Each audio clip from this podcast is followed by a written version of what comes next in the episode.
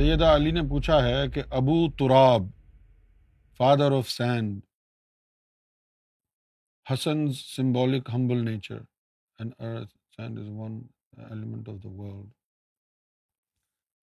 نہیں، یہ امام حسن سے اس کا کوئی تعلق نہیں ہے۔ ابو تراب جو ہے، مولا علی کا یہ ٹائٹل تھا۔ مولا علی کا یہ ٹائٹل کیسے پڑا مٹی کا کوئی باپ ہوتا ہے؟ نہیں نا۔ اس کا مطلب ہے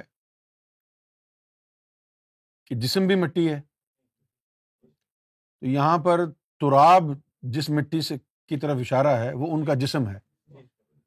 تو بو تراب کا مطلب ہو گیا وہ انسان کہ جس نے اپنے جسم پر قبضہ حاصل کر لیا۔ یہ تو ہو گیا اس کا معنی حقیقی۔ اب بو تراب کہا کیوں؟ یہ صوفیہ کے نزدیک ذکر کا ایک مقام ہے۔ ذکر کا ایک مقام ہے۔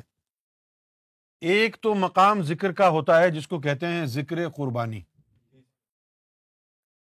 کیا ہے؟ ذکر قربانی، ذکر کا وہ مقام ہے کہ ایسا صوفی جب اللہ کا ذکر کرنے بیٹھتا ہے تو دوران ذکر اس کے جسم کے ساتھ ٹکڑے ہو جاتے دوران ذکر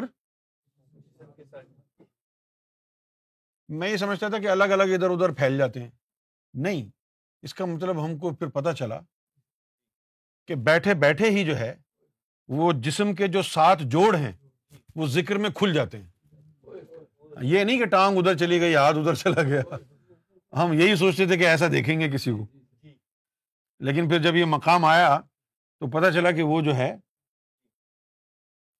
ٹانگوں میں جان نہیں رہی، ہاتھوں میں جان نہیں رہی۔ کیوں نہیں رہی؟ کہ وہ جو بند ہوتے ہیں نا جوائنٹس وہ ذکر میں کھل جاتے۔ کیوں کھل جاتے ہیں؟ کہ وہ عرضی اروا بھی ذکر میں لگ جاتی ہیں۔ جنہوں نے ان کو جوڑا ہوا ہے۔ تو جسم کے ساتھ بند کھل جاتے ہیں اور جسم کے ساتھ ٹکڑے۔ ایسے ٹکڑے نہیں ہوتے جیسے کسی نے کوئی تلوار سے کاٹ کے پھینک دیے ہوں۔ ایسا نہیں، ہم یہی سمجھتے تھے کہ ایسا ہوتا ہے۔ تو ایک مقام یہ ہے جس کو کہتے ہیں ذکر قربانی۔ ایک پھر مقام ہوتا ہے جس کو کہتے ہیں ذکر گم۔ کیا کہتے ہیں؟ اب وہ ذکر گم کیا ہے؟ کہ مولا علی اس مقام پر اس وقت پہنچ گئے، ذکر گم کے مقام پر۔ اب وہاں کوئی فرش وغیرہ تو ہوتے نہیں تھے اس زمانے میں۔ ریت ہوتی تھی۔ سینڈ۔ ریت پر بیٹھ کے وہ ذکر کر رہے تھے۔ سارا جسم ان کا ریت بن گیا۔ اور ریت اچھل اچھل کے کلمے کا ذکر کر رہی ہے۔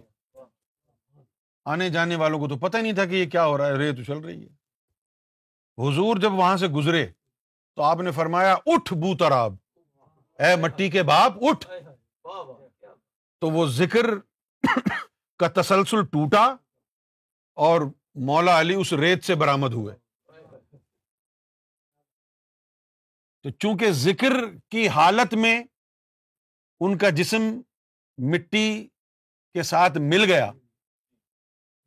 اس لیے آپ کو حضور نے یہ خطاب عطا فرمایا بو تراب مٹی کا باپ۔ بو تراب مٹی کا باپ۔